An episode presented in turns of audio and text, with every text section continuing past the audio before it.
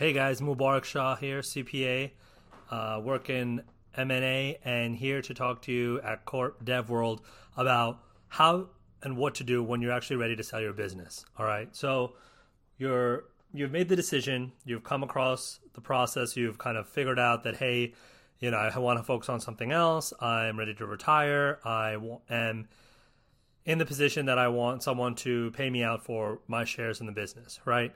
So now, if you want to sell your business, what you have to really do is obviously first in the prior episode we talked about how to basically assemble your team, right? Your and your get your partners on board, talk to your spouse, right? Tell your family first of all, uh, or you know at least your spouse. I think uh, is important. Anyone related to how will be affect will be affect whoever will be affected because it's a very tough process because now you're taking on another thing on top of your normal schedule. Right in your normal schedule, you have your operation of your business and your job or whatever you do, but now there you have to keep everything going while running another process right? So it's like if you remember when you were buying your house, right? You probably didn't quit your job or stop your business when you did it. You had to add it on and do all that paperwork, and you know you have to just kind of account for that a new addition of work and hours in your life. All right, it's not super long, but you know it took me. Actually, each time I sold my business, I, I went on sixty, probably average about six, uh, maybe average about thirty calls per for a total of sixty. Yeah, so, and that was those were smaller companies, right? I mean, when you're when you're getting into bigger spaces, right, you're gonna end up having more calls, and it's gonna be like obviously like it's obviously nothing happens in just one call. Like each call is going to be like an intro call and then maybe they'll bring their partners on and if it's a pe firm or depending on how big the size is of the company or the people you're talking to you know they might bring on their partners or their boards or they might have lower level people at the company um, so, for example, there's there's a variety of different places you can kind of sell your company at, and it depends on how big it is, right? So, first of all, if it's a website or something small, and even if it's not a website, there's a whole list of standard ones that I'm actually going to put in the show notes that you can sell it on. Like there's BizBuySell, right? There's um, so many good platforms online now. Uh, BizBuySell, uh, BizQuest.com. There's um, a couple companies out here that you can literally just type into Google, like, hey, sell my company or sell my company marketplace, and you can kind of get it on there. And they don't have like fees or anything like that, or they might have a very, very slight, like $20, $30 listing fee. But basically, what happens is that they'll connect you with a broker typically, right? And this business broker will then take a percentage of the commission to help you sell your company. And it is useful to have them. Um, obviously, just like in any professional service, there's amazing ones, there's amazing brokers, and there's terrible brokers, right? So um, there are ways to get around brokers themselves too, because there's now a whole kind of, um, you know, I'm gonna put a, a, resource for all of the different uh, websites to sell your company. Uh, I'm actually gonna put that in the show notes. Um, I'm just making note of that for my editor to add that to tell your okay. Um, so the reason that's important is because now you can put it on places like Flippa if it's an online website or microacquire.com. I've sold a company there too. And these websites basically allow you to just put your website for sale and then sometimes like for example microacquire does takes no transaction fee they're trying to basically monetize their business by charging the buyer to get onto and access these listings so they've taken a different approach um, and then if you're a larger company right if you're like in the 1 million range or higher or even 500k you're going to want to check out dealmaven.io they have a, a, great kind of brokerage and marketplace. So if you're kind of north of five hundred thousand dollars of revenue, you would want to kind of go for that. But it really depends. Like so, like just like in a real estate transaction, you kind of want to have a real estate agent, especially if it's your first time doing it. Um, they just know the market better, right? They spend their day to day. Like think about how good you are at your day to day, right? At your specialty and what your your job is or what your kind of interest is, and then that's the same thing for them you know? So they just have so much more of a specialty than you trying to just figure something else out that you haven't ever kind of dealt with appropriately in the past or you know you're just not doing it on a day-to-day basis. So for example at my job in m&a like i'm looking at deals on a daily basis multiple deals. So i'm dealing with the buyers i'm talking to the sellers i'm vetting the sellers i'm having due diligence i'm diving into their financials i'm uncovering issues for the buyers and um, things that they didn't know about. And I'm initiating, because of my findings, initiating new conversations between the buyer and seller and opening up parts of the business or parts of the transaction that might have not even been spoken about before.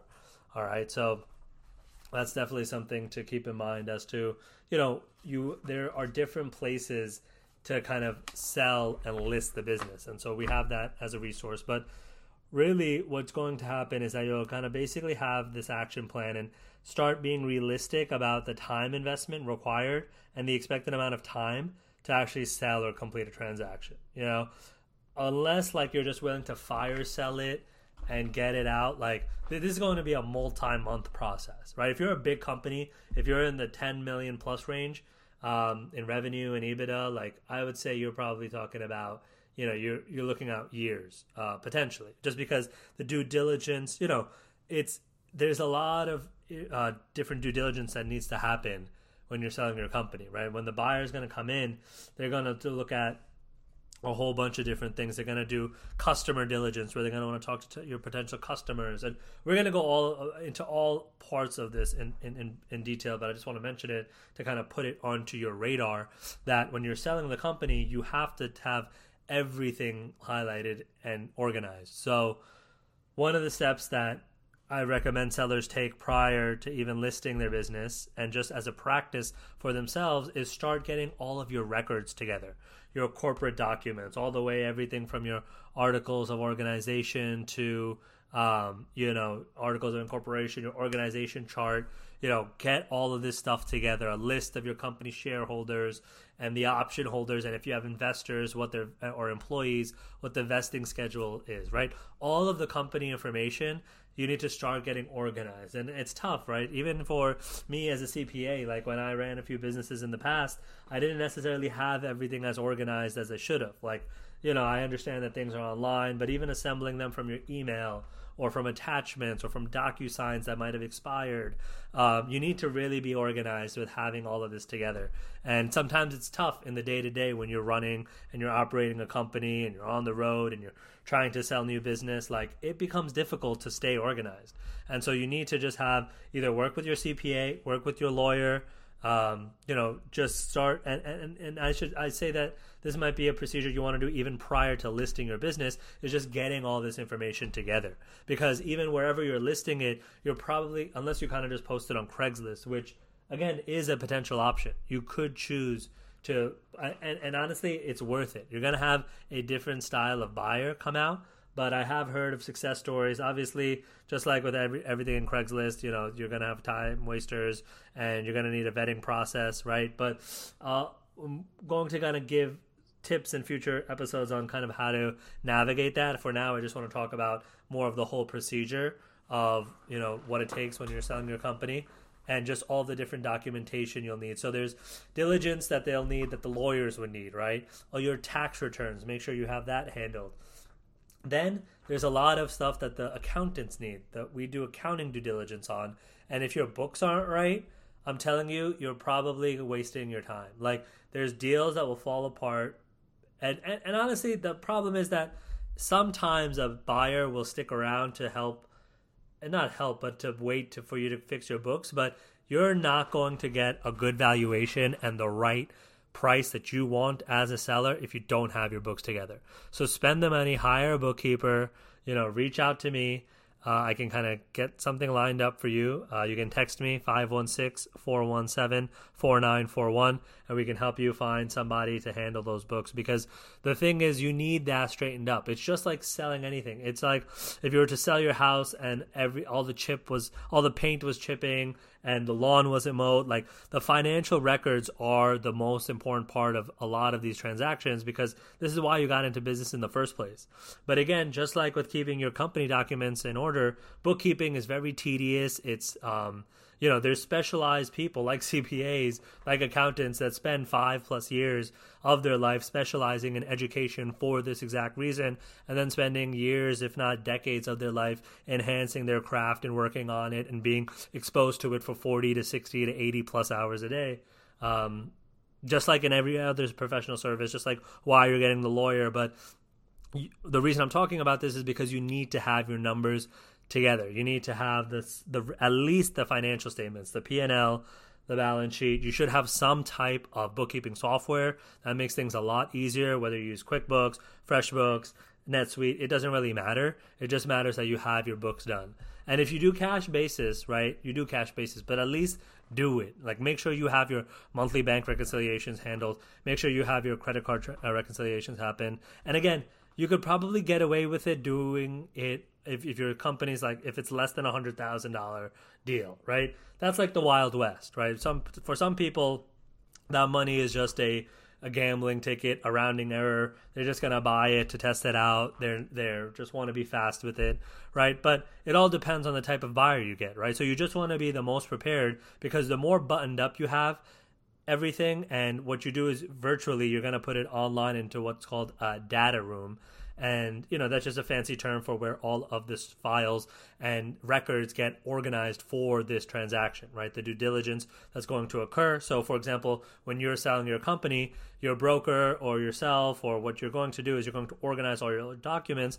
And in order for after say the NDA is signed which is the non-disclosure agreement is signed between you and the counterparty they're going to probably get access to some financial records or some teaser for your business right um, we're gonna do another episode on that. Man, there's a lot of things to cover here, but it makes sense. You know, this is a very fun and fascinating world. But I recommend that you subscribe to the podcast and check out our content because there's so many different aspects to this of getting your company ready for sale and buying a company that this hopefully tr- serves as an education of what to keep in mind and what to get ready for because it'll be if you do it right it'll change your life right if you sell your company like outside of IPOing, selling your company is probably the most like foundational way of wealth transfer and kind of way people become millionaires and billionaires, right? Uh, either doing an IPO, inheritance, so when someone dies, um, or selling a company. Those are like the most instantaneous ways because once that contract is signed, you've just got a lump sum and hopefully a great lump sum and so, this episode and the precautions I'm talking about here and the steps to take to prepare your business for sale is going to be what allows you to get the craziest, highest valuation, which is what we're aiming for, right? So, um, just things to kind of keep in mind, obviously, is that the market is going to determine also your, you know, the availability of capital, what the interest rate is, all of the macroeconomic economy is going to determine what valuation you get and how much money you're able to make. So that's just something to keep in mind as well because, um, you know, that is, for example, 2021 is probably times where you've seen the most highest and craziest valuations, and that was an optimal time to sell. Now going into 2023, there's still a lot of great deals out there, but buyers are probably willing to pay less and they're probably doing way more due diligence because of all the schemes and kind of market economy situations that it is. So we'll talk more about that in the next episode and we're going to go more and more in depth into how to properly sell your business, how to prepare it for sale and what steps that you need to take to get the highest valuation for your business. So stay tuned, subscribe. As always, if you have any questions, reach out to me at Mubarak, my first name, which is M U B A R A K, at shawbusinesscpa.com. Hope to hear from you soon. Take care.